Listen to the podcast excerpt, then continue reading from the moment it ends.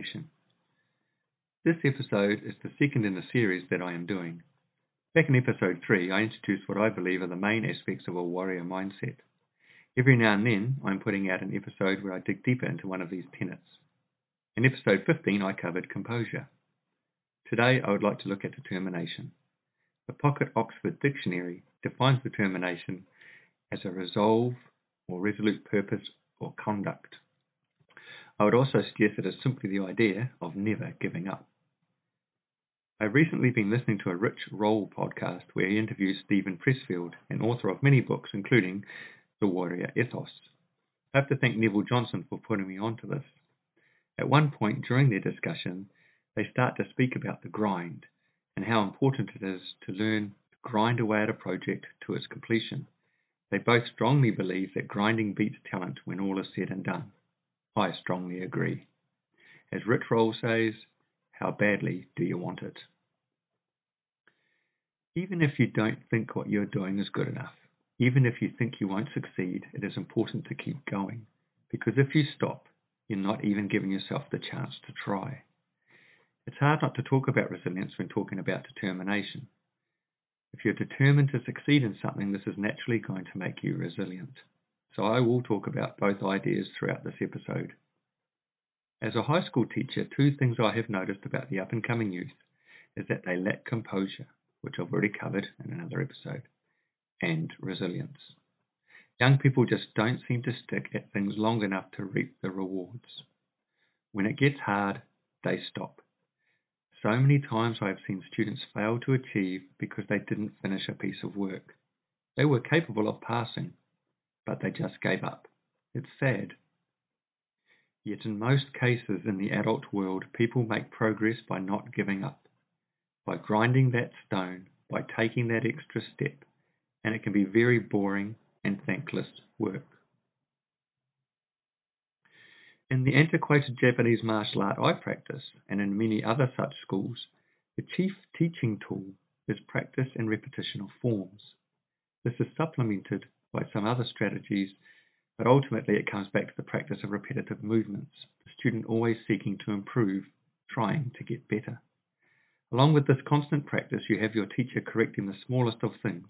This is especially true as you improve.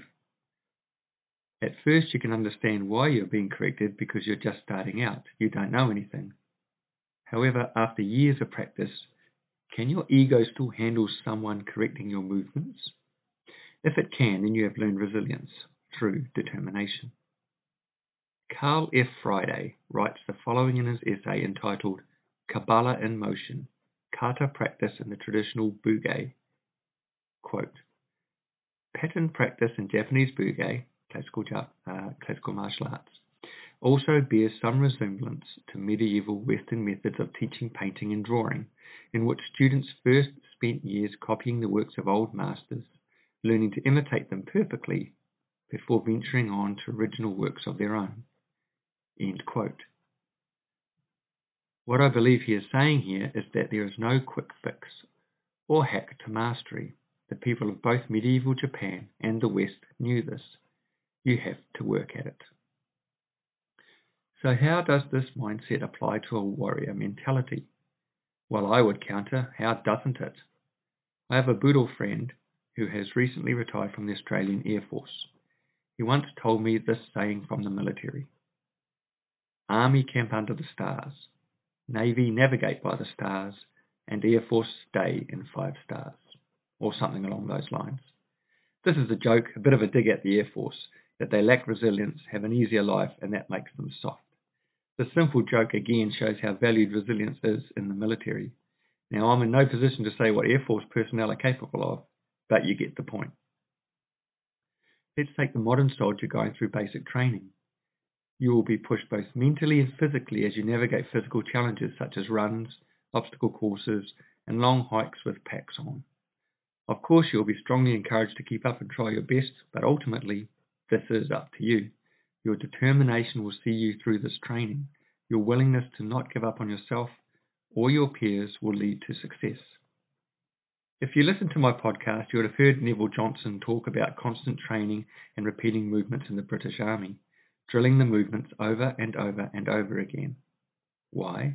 Because this makes them automatic, and in times of stress, you don't have time to think. You just act. You want those skills available. Determination keeps you alive in other ways. You have to be willing to kill or be killed in combat. Your determination to keep going no matter what the cost can keep you alive. Again, I must quote Neville when he said there were dark days on tour when he said to himself, I'm not going to die today. He was determined to see his war through to the end. The US Marine Corps pride themselves on facing hardship. They have a phrase for helping with this embrace the suck. It is used to help motivate Marines to ignore the pain and discomfort of the moment and instead not just come to terms with, but relish the misery they are currently experiencing. And here's the cool thing if you have learned how to deal with hardship and misery, you, now, you know how to conquer it when you face it again. I have to share this passage with you from the SOFREP, which stands for Special Operations Forces Report, website. Quote Everyone hates being tired, cold, and wet. There is arguably no worse natural condition, short of being injured, that a person can be subjected to. End quote. It then goes on to say In Marine Corps boot camp, officer candidate school, combat training, or school of infantry, one of the best ways instructors mess with you is to get you tired, cold, and wet. They know once a person is tired, cold, and wet, their ability to play nice or go with the flow essentially evaporates and the real qualities of a person are revealed. End quote. Now, that isn't training determination and resilience, I don't know what is. So, how do you become more resilient? I think we have one answer already. Challenge yourself. Put yourself in an, in an uncomfortable situation so that you get used to adversity. The Marines get their recruits tired, cold, and wet. The Navy SEALs go one step further and make them tired, cold, wet, and sandy. But you don't even have to go to those extremes. There's an old saying that goes, do something that scares you every day. And I think at the heart of this quote lies the idea that if you keep pushing yourself outside your comfort zone, you get used to facing hardship, whatever that might be for you. What intrigues me is the number of people I have spoken to who I admire for their positive attitudes and work ethic who get up early in the morning to exercise. Some get up super early, or, as Neville puts it, stupid early, to go out and push their bodies before they do anything else. You might ask, what is the point of that? Why so early? Well, I can answer this from my own experience. I also have the habit of getting up and exercising before the rest of my day. It accomplishes a number of things. First of all, it gives me a reason for getting out of bed.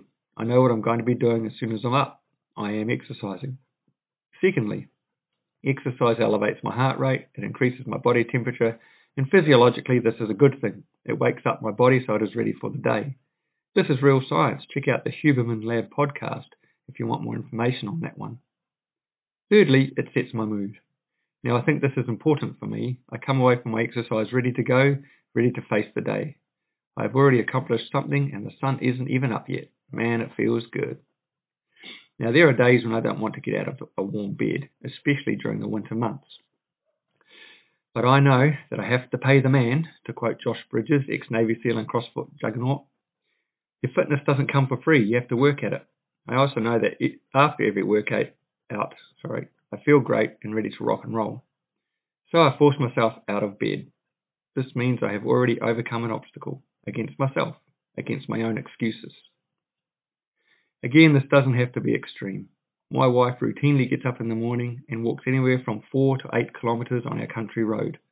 Every day. It's what she does. I prefer calisthenics. Sometimes we both do yoga together. I know other people who hit the gym and do cardio and weights. It doesn't actually matter what you do, it's just that you do it every morning without fail. The most important thing is that you get your heart rate up and do it no matter the weather, no matter the season. The other day, my wife went out for her walk without a rain jacket and she got caught in a downpour five minutes from leaving. What did she do? Well, she thought, oh, gross, I'm wet. Then she thought, well, I'm wet now, might as well keep going. That is determination. That is resilience. She embraced the suck. Why exercise in the morning? Well, again, I can look at physiology. By getting your heart rate elevated, your core temperature increases, and this triggers certain metabolic processes to increase their work rate. And it sets you up for the day. Again, check out Huberman Lab for more on this. But an even better reason for me is this because nobody else is up. When others prefer that extra hour or two in their beds, we are already out in the world getting work done. It feels great. What else can we do? Determination can be taught to your kids. It starts with the first time your toddler falls over and scrapes his or her knee. You check in with them, they look at you for cues, you say, It's okay, you just fell over. They dust themselves off and carry on. In my household, we have a roster for housework. We all take turns cooking dinner, washing the dishes, and making the lunches for the following day. Doing the dishes can feel like a chore at the end of a school or work day, but they need to be done. I said to my daughters, What if we acted like doing the dishes was the most amazing thing on earth? What if we said to ourselves, Yeah, it's time to do the dishes. This is going to be so cool. It works. When one of us is moaning about it, one of the others will say, Doing the dishes is fun, let's go. And it turns their mindset around immediately. It is so simple but powerful. Embrace the suck. Getting injured can get people down. It sucks. For those of us that live a physical lifestyle, not being able to move as freely as before can be a downer. But this is another time where you just have to work through it. Don't give up. Do the rehab. Take it slow. Do what you have to do to get better. You don't give in to the feeling, to feeling down or annoyed. You just get on with it, working around your injury as best you can. I believe determination and therefore resilience might be the most important trait of a warrior. I'll tell you why. It keeps you mentally healthy. In New Zealand, and I know this is true for some other countries as well, the male suicide death rate is higher than the female rate. The confirmed rate by age group and sex is highest amongst males aged 45 to 64 years. I am within that age bracket. That's a scary thought. I can keep going. Let's talk about suicide rates among military veterans. The New Zealand Defence Force doesn't keep data on such things, but an article put out in May 2021 by New Zealand News Network states that other countries like Australia do keep records. It's estimated around 500 veterans there in Australia have taken their lives since 2001. Now let's talk US suicide statistics. This is from the US Department of Veteran Affairs. In 2019, there were 2,621 veteran suicides, which is a lot, but as with all statistics, it's important to get some perspective. That same year, 45,862 adults died by suicide. So if I'm doing my maths right, the veteran community comprised 5.7% of that total. To put that in perspective, that is just over 17 US veterans dying per day due to suicide. The good news is there were 399 fewer veteran suicides in 2019 than in 2018. There was a 7.2% overall decrease in the age and sex adjusted veteran suicide mortality rate in 2019 as compared to 2018. The unadjusted suicide rate for male veterans decreased 3.6% from 2019. Uh, sorry, comparing 2018 to 2019, while the unadjusted suicide rate for female veterans decreased 12.8% from 2019 from 2018. Decreases in veteran suicide across multiple fronts and methods of measurement in 2019 were unprecedented across the last 20 years. Something that the US Department of Veteran Affairs is doing is working, but they have a long way to go. The 2,621 families that had to contend with a loved one dying won't notice the improvement. Finally, I'd like to add a caveat to determination and resilience. It is not always a general, all encompassing ability. What some people are able to push through or persevere with, others cannot. Being taught to admire, or sorry, being taught to endure hardship and push through adversity is an important skill, but it is sometimes a struggle. There are plenty of soldiers enduring horrific situations in combat, only to come home and fall apart. Some people can put up with pain better than others, but might freak out when it comes to them dealing with heights. I'd like to tell a story from Kensho Furuya, author of Kodo Ancient Ways. This is what he writes. One student was practicing at a good level, but he always insisted on impressing me by telling how much more he could do and how hard the training was in the other martial arts he had practiced. He was very proud of his ability and martial arts background, I believe. Indeed, he wanted me to know that he could take anything I could dish out. In fact, he said, Make my training harder than the others. I can take anything. One day, I decided to see how far his confidence went.